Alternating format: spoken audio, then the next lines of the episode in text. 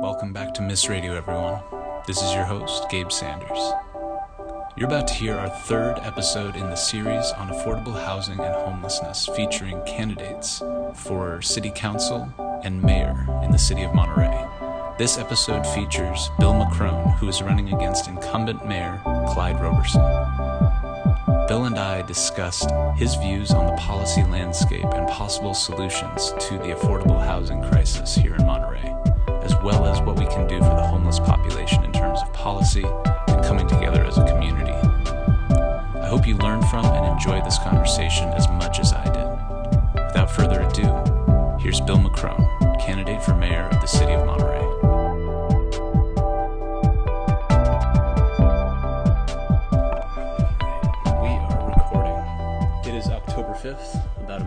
Before the Monterey City Council elections, not to mention some pretty important elections in DC and across the country. You are running for mayor, Mr. McCrone. Yes, mayor mayor of the city of Monterey. Mayor, mayor of the city of Monterey, and this isn't the first time, right?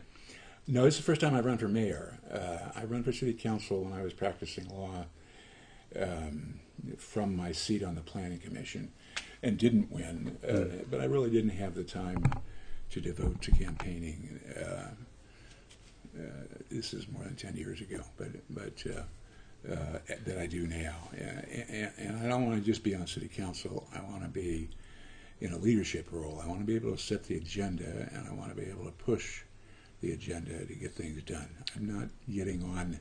I don't want to be mayor just so I can sit up there and be a city spokesman. Uh, I've got some very definite things that I want to accomplish, and I think I can accomplish in the next two years. Fair enough. I like the idea of doing. uh, so you're a veteran of Viet- the Vietnam War. Yes, uh, 70, 71. And I, I'd rather talk about your time when you returned as a veteran. Um, your experience overseas, of course, is. I mean, thank you for that. Uh, it's a very interesting time in our history, and we can speak about that maybe off record. But I want to talk about the services that you enjoyed as a veteran when you returned to the U.S. Uh, which services, as a veteran, did you avail of when you came home? Well, um, when I came home, I was still in the Army. Uh, I'm, I'm a West Point graduate, and I owed the Army five years active duty after I graduated in 68. So I came back in 71, and I went straight to law school. And it's curious, uh, I, I always have found it remarkable. I went literally, I got off the plane from Vietnam on a Sunday night in Washington National you know, Monday morning, I, I, I matriculated at the University of Virginia Law School in Wow. Charlottesville.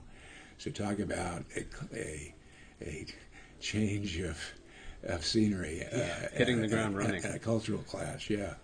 Uh, and so, of course, I still had a, uh, a, a military haircut. But I found it in my class, uh, and uh, there were a bunch of remarkable people in my class, to include um, um, the special prosecutor. Um, what's his name? Robert Mueller? Yeah, No kidding. yeah, yeah. We we played Same law we- school class. We, we played flag football against against one another. In fact, he he, he captained we I captained one team and he captained the other in a championship flag football i- i- intramural game. Uh, No kidding. uh, uh, but uh, uh, it was it was a real cultural clash, but but I loved it. Uh, yeah, I mean, law school and the University of Virginia, of course, Mr.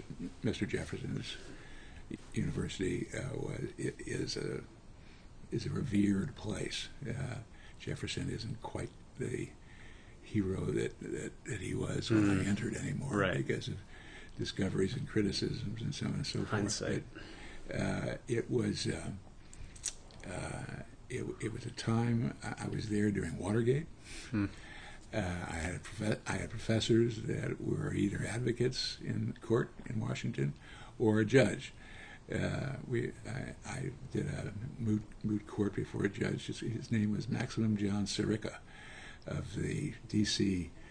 Um, District Court, uh, and he's the one that handled most of the motions uh, from from the Watergate.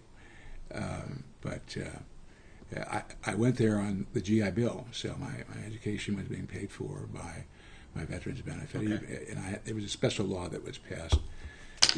At that time, the services could not send officers to law school.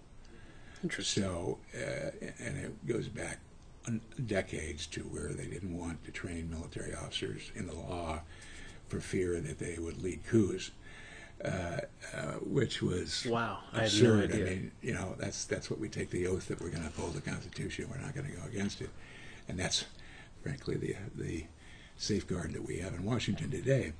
Uh, but but. Uh, Safeguard. uh, it- it's uh, um, it, it, it certainly was money well well spent, uh, and I was able to go to go to law school, uh, uh, and then came out here. Uh, I was stationed at Fort Ord. I, I had the uh, it was a first choice. I had a first choice since it was my first choice after a combat tour, and I chose Fort Ord, which was in a very active. Uh, uh, military base with about 20,000 soldiers, and I became the chief uh, of the defense branch. So I defended um, soldiers for two years uh, in a very active trial jurisdiction. Wow. Had Okay. some murder cases and other things. Really, really got a good grounding in the law. Uh, and uh, and then I got out, and I really didn't use the VA services until um, 1995. Uh, I had a heart attack for no no visible reason. Hmm. I mean, I didn't have any history. I had good good uh, qualities, uh, or, or good blood pressure, cholesterol, so on and so forth. And it was Agent Orange Wow. uh, where I served. Um, I was out in the field a lot in, in, in, in combat, but the most heavily sprayed area of Vietnam. Uh, and it affects some people, and some people it doesn't. I have a sergeant who's like like me, uh, but uh, or who was affected uh, uh, that I still stay in stay in touch with. But there are many many classmates from West Point who served at that, at that time that have, have been affected by Agent Orange and it's the gift that, that keeps on giving. Oh yeah. So it, that wound up. Uh, I, I had a, a, a heart transplant No kidding. in 2009, uh, and the VA has. Uh, I'm. I mean, I don't. I don't broadcast it, but I'm 100% disabled veteran because of the heart transplant and because of the effects. Uh, I, I can't walk right because of uh, the effects of Agent Orange. Uh, I mean, I'm still strong, uh, and, and, and I'm happy to say. Hale and hearty. Yeah, I'm happy to say that in January it'll be 10 years since I've had a transplant. Which That's incredible. It, it, it is an amazing thing. But the VA has been wonderful to me uh, since I got sick, uh, which was really, uh, I mean, it started in 95, but I was almost uh, unable to function in, in 2008 until I got my heart, my heart transplant. So, So- where's the gap for veterans now who are experiencing PTSD uh, or any other effects they take home, whether it's Agent Orange from Vietnam or lost limbs from places like Iraq and Afghanistan or anywhere in the world? Uh, We have homeless veterans who technically have the same services available to them, but who are suffering nonetheless. Yeah, it's well, it's. Um, I mean, that's. You, ju- you just touched on about five things to answer. Yeah, start answer wherever you that. like. The, the Army has been very slow to recognize PTSD. Uh, I mean, all of us come back with some of it. It, it was years before I stopped watching the tree line when I was driving Mm. down the highway. Uh, uh, and friends, classmates, you know, w- woke up at night, so on and so forth. Yeah. But the people that really are severe, the Army was very slow to recognize that and come up with suitable treatment. So I think they're doing a much better job now, but, but you know, uh, they haven't really uh, treated it as a major problem uh, until about 10 years ago. Uh, uh, services that are available it depend too much on where you live. Right. We've got excellent veterans care here in the San Francisco Bay Area. We've got two hospitals. Anytime I've got a serious problem, I go to Stanford uh, Hospital, and the VA pays the bill. Uh, uh, and uh, uh, I mean, I, I, I, I call myself the, the, the multi-million dollar man. The transplant alone was a million and a half dollars, Wow. and I paid ninety-three of it. Uh, so Ninety-three dollars. yeah, out of a million and a half. So sometimes the system works very well. It, it's worked very well for me because of this district. Mm-hmm. Now, apparently, it works terribly in Arizona. yeah. Uh, and of course, the farther you get away from the major hubs, the Midwest, uh, the far west, Wyoming, those areas is a long way you have to drive to get VA services. So, I mean, it's just tough, tough to get that kind of coverage that you need. Uh, uh, but uh, uh, it's um, yeah, it, it's it's a system that is vital. Uh, I, I would hate to see it ever privatized because they focus on what the veterans' problems are and do a lot of research that helps the veterans. And you know, when we talk about a war in Iraq, uh, people coming home now with uh, terrible injuries and lost limbs and so on and so forth. But 20 years and 30 years from now, people are going to be coming up with stuff just like I did 30 years later with Agent Orange. There's other chemicals that are over there. Right. So we're, we're writing a bill um, uh, to pay for those, to take care of those people. We. We, uh, when we send them to war, Oh. uh, we, I see. we, we, we are uh, we're writing ourselves a bill that we're going to have to pay Yeah. for those people uh, 50 years from now.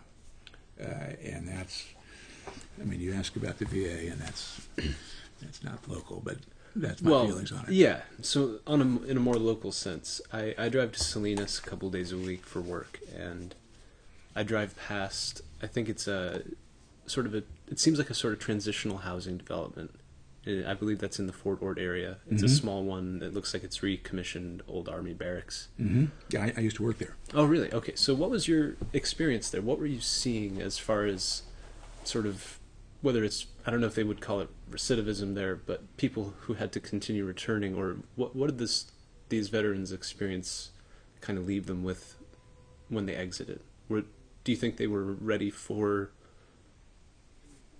uh, you know really re-entering society at that point? Well, I, I, I think you might have a little bit of misconception. Yeah, My- please clear it up if I have. uh, I'm a mentor in the Veterans Transition Court. And the Veterans Transition Center is, I think, what you're referring to, which is up at the north end of the Fort Ord where the old barracks is, Okay. across the street from that development that's got the REI and. uh, yeah, yeah. It's so just so across the yeah. street from there. Right. Uh, and, and that's really kind of a shelter, or, or uh, that provides some shelter, but it's not a That's long-term answer. Yeah. Uh, uh, they don't have uh, resources there. I mean, the the, the VA um, clinic, uh, which was just opened last summer, summer of 2017, um, does provide some services, but it's uh, uh, unless the veteran avails himself of it, uh, it it's nobody keeps track of them.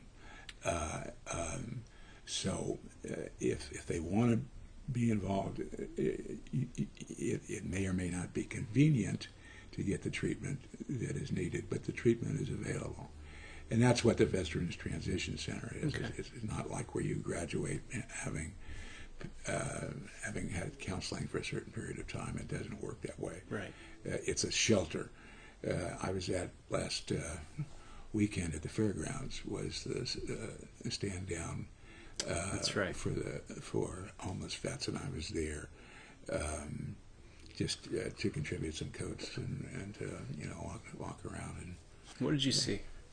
um, I didn't see a lot of people that were um, uh, what you see in, in the streets of San Francisco. What what some people would say Yeah. derelict.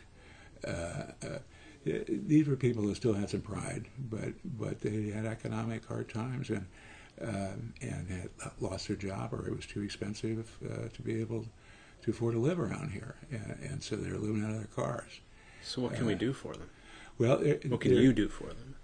Well, as a mayor of Monterey, not not much, but uh, uh, what we can continue to push for is available shelter and permanent homes Right.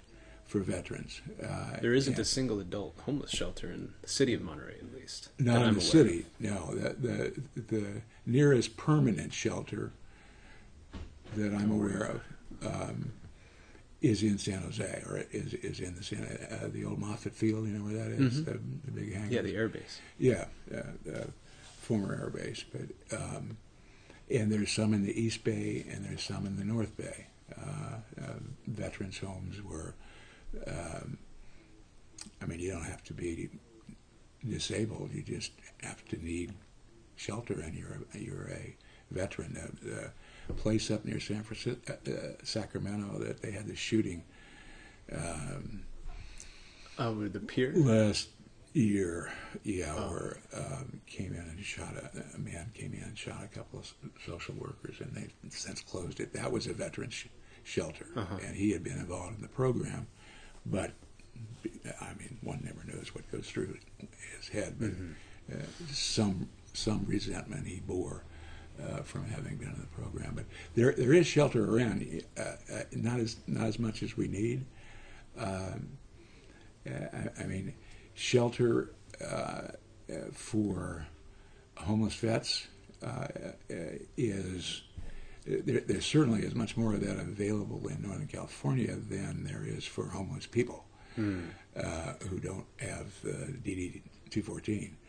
Um, uh, the uh, And what's DD 214? that, that's your your your honorable discharge papers. That proves that you've served. Uh, that everybody, every, I mean, anybody, you don't have to be disabled.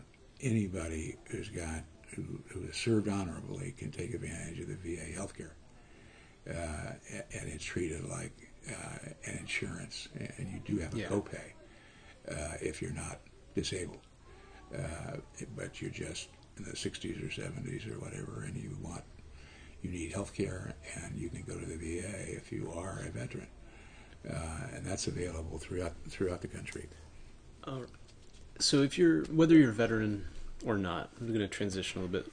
If you're homeless in Monterey County, uh, the resources are limited. Like I said, uh, in Monterey City at least, there are no shelters. There are smaller shelters around the county for um, youth, especially. I've seen, but nothing, nothing that could really address the needs of these people who are sleeping on the streets. If you were mayor, uh, is there anything you think you could do here in Monterey to provide for those people, these homeless people? Well, I, I think there's three things that that, that I at, at least would undertake. Uh, when I was on the Planning Commission, and I was on for 18 years, several times chairman, we, I think this was about 2010.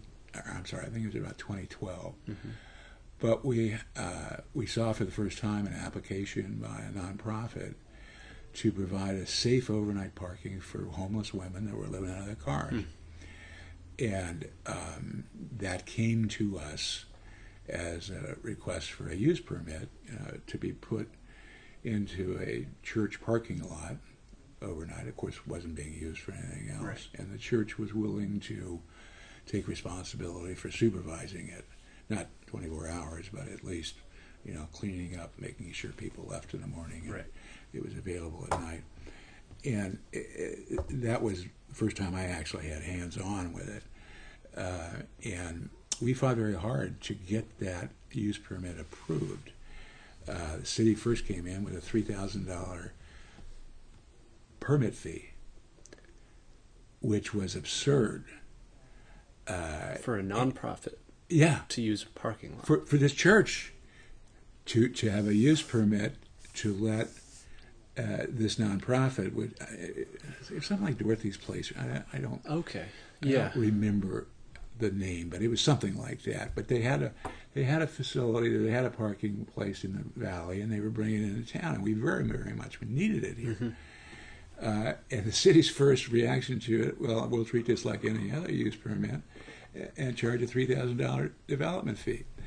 Uh, and I screamed bloody murder. I, I, mean, I told the city attorney, "That's your job. Find, find, find out a way we can charge him a nominal fee. Mm-hmm. It's ridiculous to charge him three thousand dollars. I hear that. Uh, uh, and, and I mean, this was six years ago.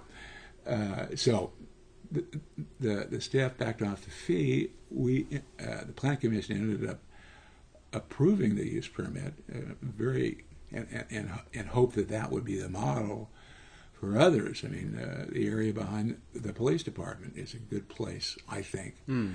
uh, for again women who live in their cars. They just need a place uh, to park that car without being harassed at night and without being in danger.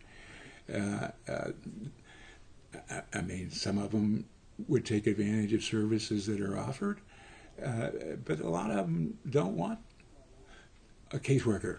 Yeah. Uh, uh, I, I mean, that's that's what I found talking to some of them. You know, leave me alone. I just want a safe place to sleep, and I'll get myself back on my feet. I'm. Uh, uh, um, so, I mean, the minimum we can do is provide them with a safe place to sleep, yeah.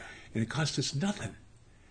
Uh, uh, but that was appealed by the neighborhood that this church parking lot was in to the city council, and there were uh, a couple of contentious hearing contentious because neighbor after neighbor, I don't want this in my neighborhood. It'll lower my property value. That sounds like a familiar argument. Uh, it's a NIMBY argument. Yeah. Uh, uh, and and the city council bought it, and they turned it down, uh, uh, which I thought was horrible. I, I, I mean, yeah, we we listen to our citizens, but you also got to lead your citizens. Uh, you need to build a consensus that this is what this is the right thing to do, and this is what we ought to be doing as a community. And yeah, I know you don't particularly like to have it in your backyard, but everybody needs to sacrifice to do what's best for the community. And there was no leadership with that at all. So I, Yeah. I, I would certainly expand and make that more available to the extent and, and, provide the leadership to talk those neighbors into, you know, uh, mitigating their objections Mm-hmm. uh, because this is what we ought to do. Second thing, uh, uh, we have had some success. I'm a, a member of the Old Monterey Business Association, have been since oh for 20 years, which Mhm. is the, the Downtown Business Association runs Down out- by Alvarado. yeah, Yeah. Run, runs uh, the downtown district, Al- Alvarado, Cayupe, Tyler Street, so on and so forth. Uh, and uh, uh, the homeless problem, uh, and, I still talk to some people that, that don't feel safe at, at, at night down there. Uh, I, mean, even the early evening in, di- in different parts of downtown. Homeless people who don't feel safe, or No, cit- no, citizens. citizens. I mean, homeless people are citizens. Let's not make. hom- yeah, uh, but they don't feel safe because there homeless are. people are are people. Yeah. They're human beings. They're they're uh, they're Americans, uh, and they need to be treated with that respect. There's a segment that have got mental illness, Mhm. and we need, you know, to do our best to get them uh, uh, into treatment. Although many of them w- won't go. Yeah. Uh, I say man, some of them won't go, uh, and we don't currently have any tool to force them. There's a pilot program going on in, San Diego, L.A., and San Francisco that I think just started, where there is some some uh, some power to Similar to Uh, a fifty-one fifty kind of thing. yeah, yeah. Uh, but it, it's it doesn't reach that level. But you can can force someone to have counseling for a period of time when they're a danger to themselves and the community. Uh, uh, but what we've had some success doing Uh, uh, with the downtown is, I mean, we had the sit and lie law that didn't was never enforced. There was never a citation written for it, but it gave the police, and then we hired volunteer police. They don't carry guns, they can't arrest people, but they patrol the downtown. And what their job is is to develop a personal relationship with these human beings that are on the street, uh, so that you know them by name. You start to know what their story is uh, and you find out what it is they need uh, to get off the street. And, and I mean, it's a small segment that just simply does not want to get off the street. Mhm. Uh, I remember hearing we had at the planning commission some young man about oh, I, I would guess about 28, something like that, with his wife. He says, uh, I don't, I'm staying with my mom now, but but I I I, I prefer to live on the street Mhm. uh, and, and panhandle. That's my choice of lifestyle. Fair enough. Uh, it, it's that, that's his choice. I don't find that admirable, but uh, it, the, the people that uh, uh, that are there because they can't afford a house, because they've lost a job, because they're in uh, uh, they're they're in some sort of uh, uh, financial, economic, or even uh, social distress. Uh, they're, they're out on the street. Uh, we've had some success. Uh, there's there's one, and it's only that. It's an anecdote, but uh, Got to start uh, somewhere. we we were there was a, a man oh in his fifties uh, that was homeless, uh, uh, living in and around down downtown. A personal relationship was developed with him by these volunteer police Mhm. and, and by the city police. Found out what his story was. Found out that he had a family.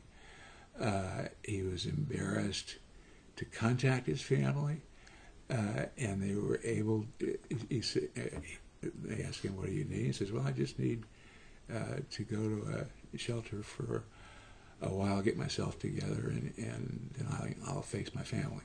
Well, they did it. They made it happen, and he's now back with his family.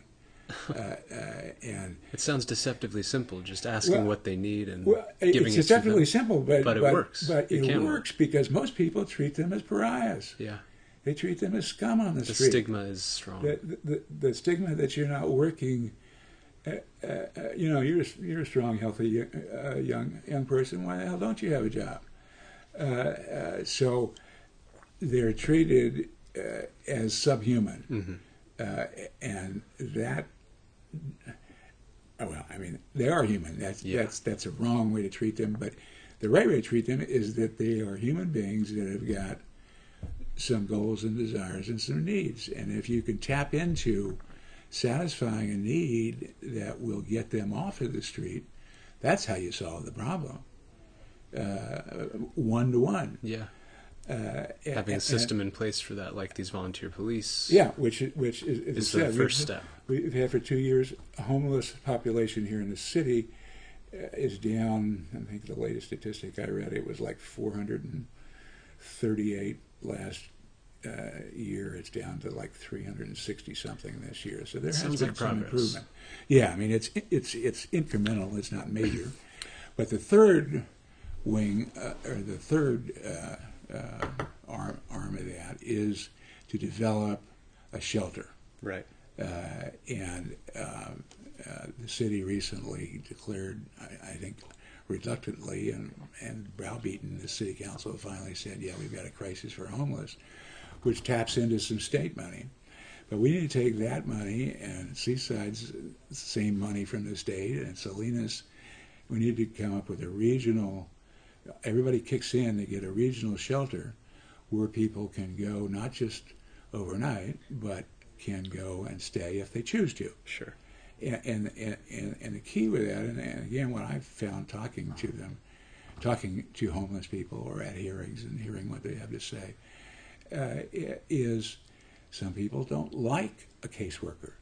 They don't want it. I mean, that's a problem with a Salvation Army shelter. Mm. Uh, if you're going to be down there, you have to agree you're not going to drink, you're not going to do drugs, you're not, you're you're going to have a, a, a counseling, uh, and you have to make progress with counseling. And if you don't do all those things, you're out. Well, uh, that that's that's. It sounds counterproductive in a way. I, I- mean, that, that's a good thing for those people that are amenable to it, hmm but there are not that many that are. Yeah.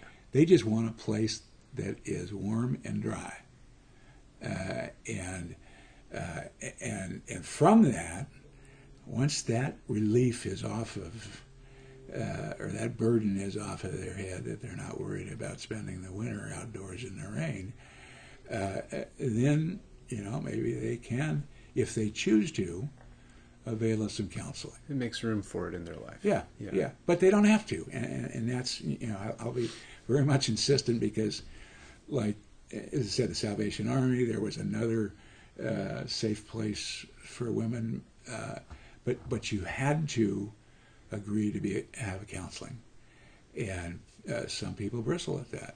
Uh, it's an invasion of their privacy. It's uh, uh, it's Big Brother telling them what to do, and, and, Right.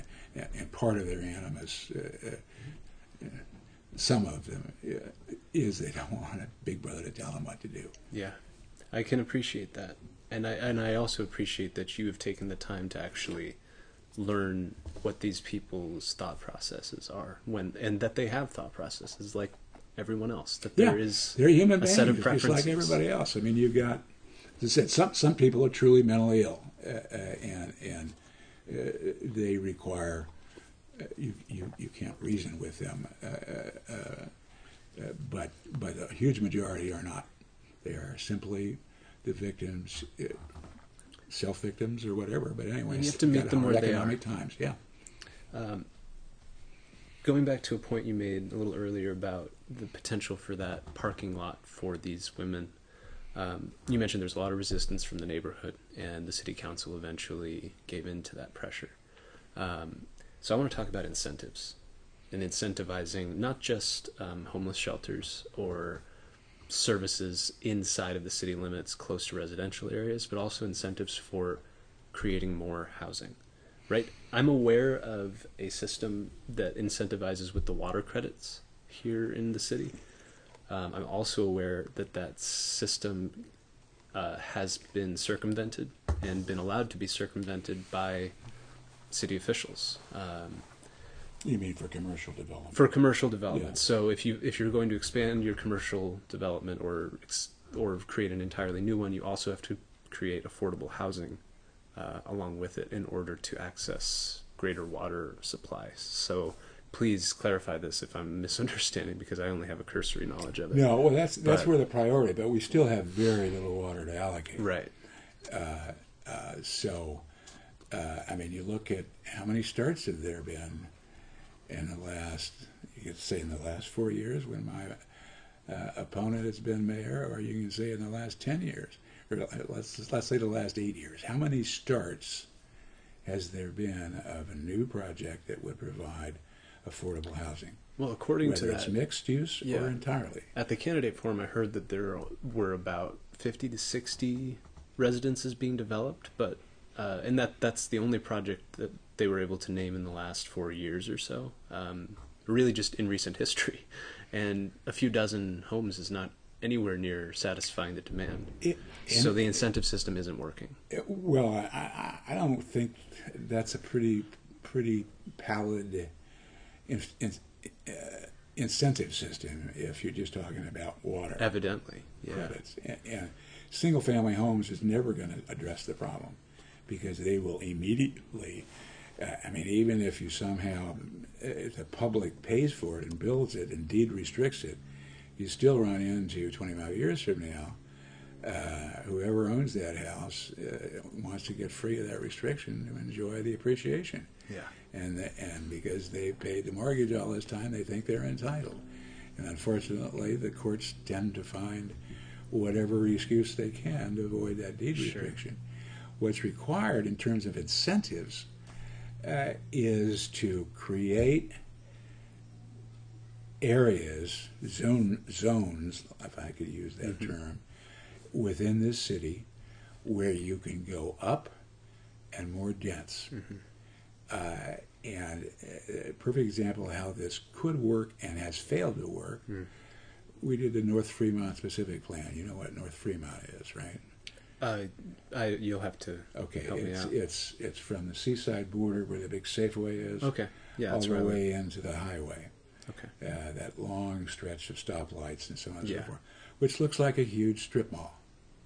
Essentially. Yeah, yeah. yeah. bunch of sushi restaurants, Yeah. Chinese restaurants, Gas stations. CVS, Uh, but also a bunch of empty lots, vacated lots, condemned lots. They look like yeah, yeah. Completely useless. We we we did a what uh, what was called the North Fremont Specific Plan. Uh, we being the Planning Commission, we did a, uh, we did th- th- three great plans that the city has not that, that this council has left on the shelf, but we did them in the uh, from 2000.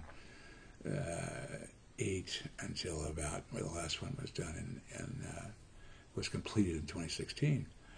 Um, at North Fremont, what we designed as planners, planning commission, and approved was we're going to have North Fremont itself, which is a transportation corridor, lots of bus service.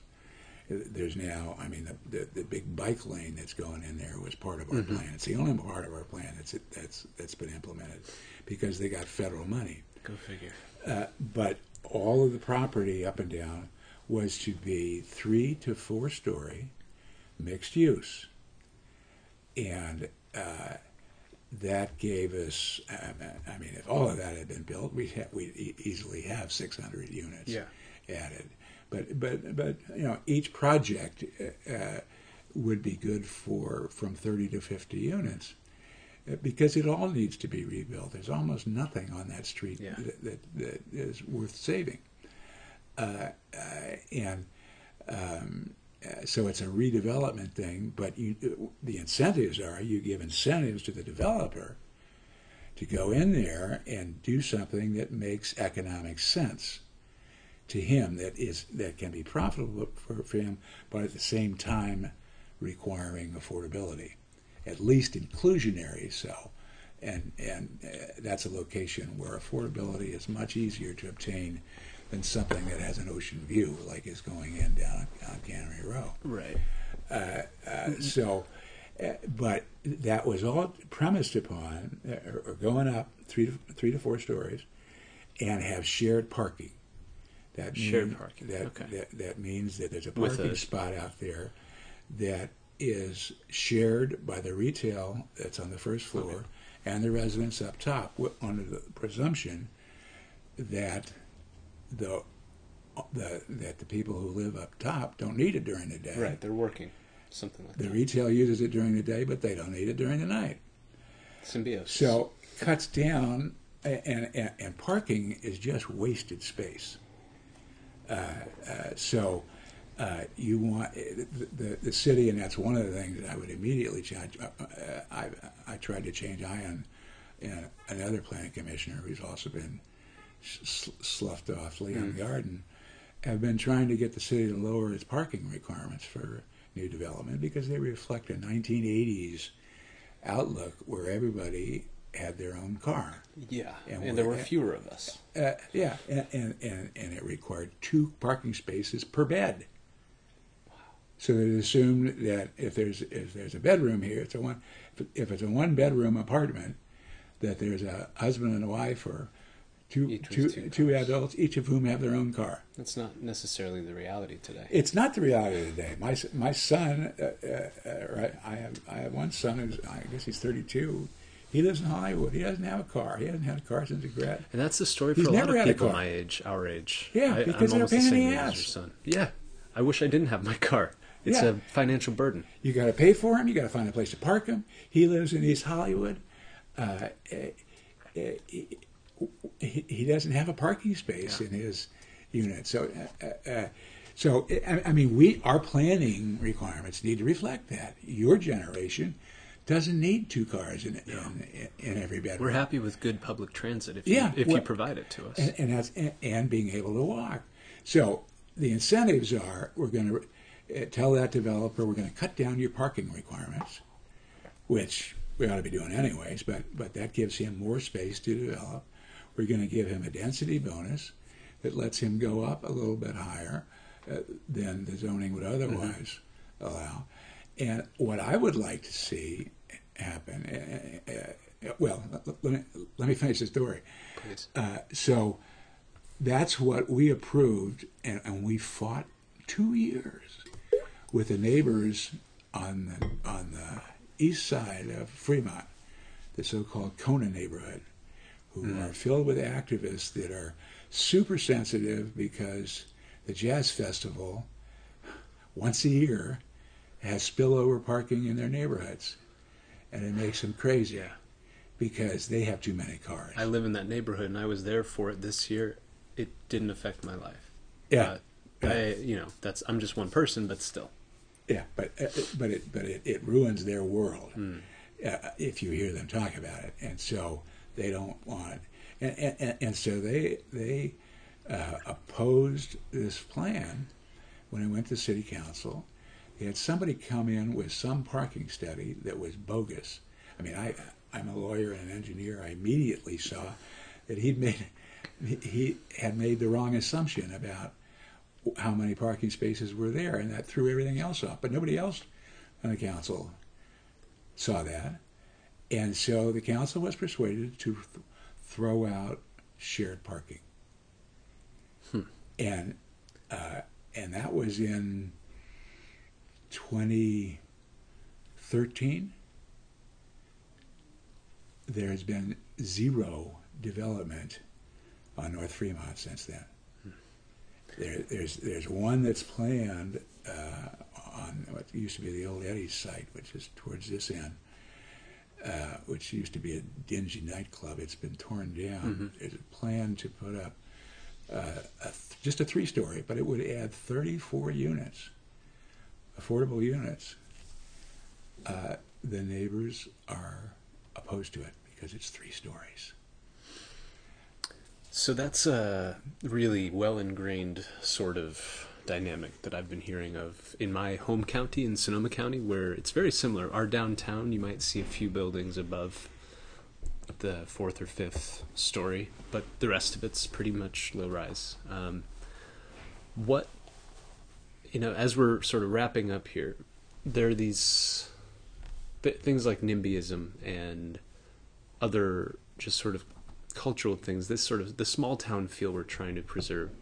How would you, as mayor, approach people to to, to sort of discuss what the ramifications of those um, those sorts of ingrained attitudes are? Yeah, I started it Monday night. The first time I had a question that I had a chance to expand on my ideas, but it's a question of leadership.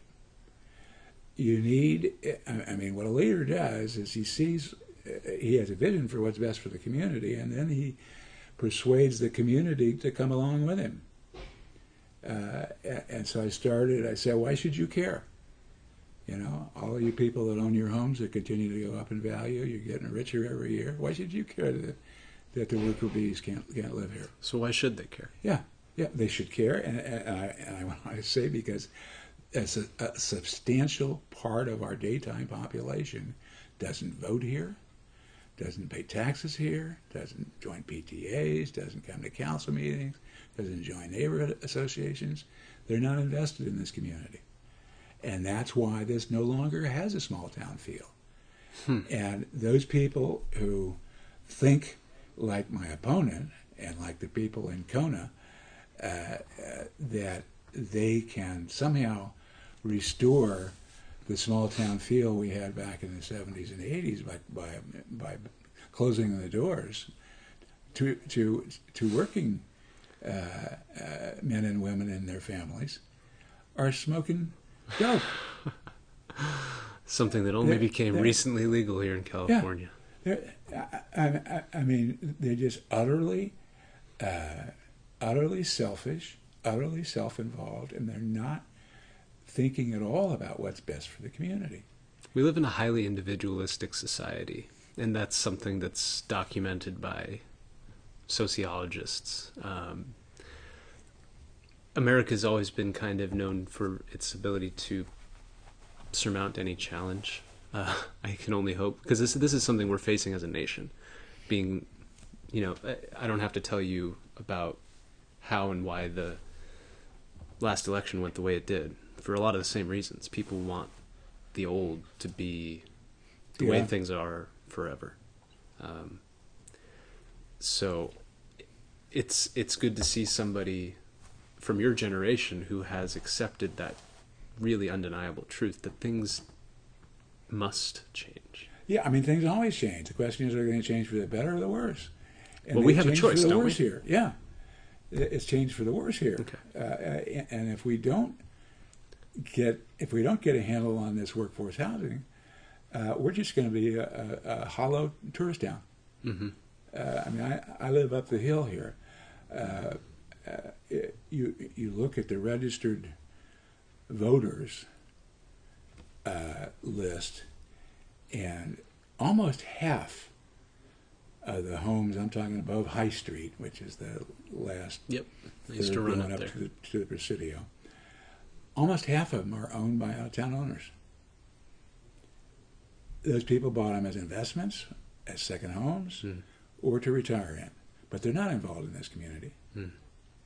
I mean, fortunately, we don't have single, uh, short-term rentals here, and I would I would fight to the death anybody who wants to do that here. Uh, uh, but but uh, uh, but still, because of home prices, uh, which our homeowners are happy to take when they're ready to give up their home. Uh, uh, we, pri- I, I mean, I don't, I don't know what's ever going to happen with, with, with the housing, whether that's ever going to be available to the, to the middle class again in this town. I couldn't buy my house today. Yeah. Uh, uh, so, um, you know, we we need to recognize that we're well on our way to being uh, not only not a small local town, but a, just a tourist trap. But there is an opportunity to turn things There, around. there, there's under the right leadership. The question is, Yeah. uh, are people willing to uh, look to see what's for the good of the community? And that's what leadership does. Is it leads them every opportunity you get, you impress upon them that you ought to care about this. For the good of the community. Yeah, and, and ultimately for your good. Well, For you your are kids' part of good. the community. Yeah, And every- and, and for your kids. I got I got three kids, thirty-seven to or I'm sorry, twenty-seven to uh, to, to thirty-five. One of them, fortunately, lives in Carmel in a rental, uh, very expensive rental, but at least she she has a place to live here. Uh, um, the other one I, I told you lives in Hollywood. Uh, my youngest son is living back with me because he lost his job down in when they closed half of Disneyland. Um, but he couldn't live here in this town on his own. Right. Well, for every parent that wants to see their kids live a life as good or ideally better than their own, let's hope that our next mayor is able to remind the city of Monterey what the collective good really means. Yeah, and that's that's what we haven't had uh, for a long time. Mr. McCrone, thank you. You're welcome.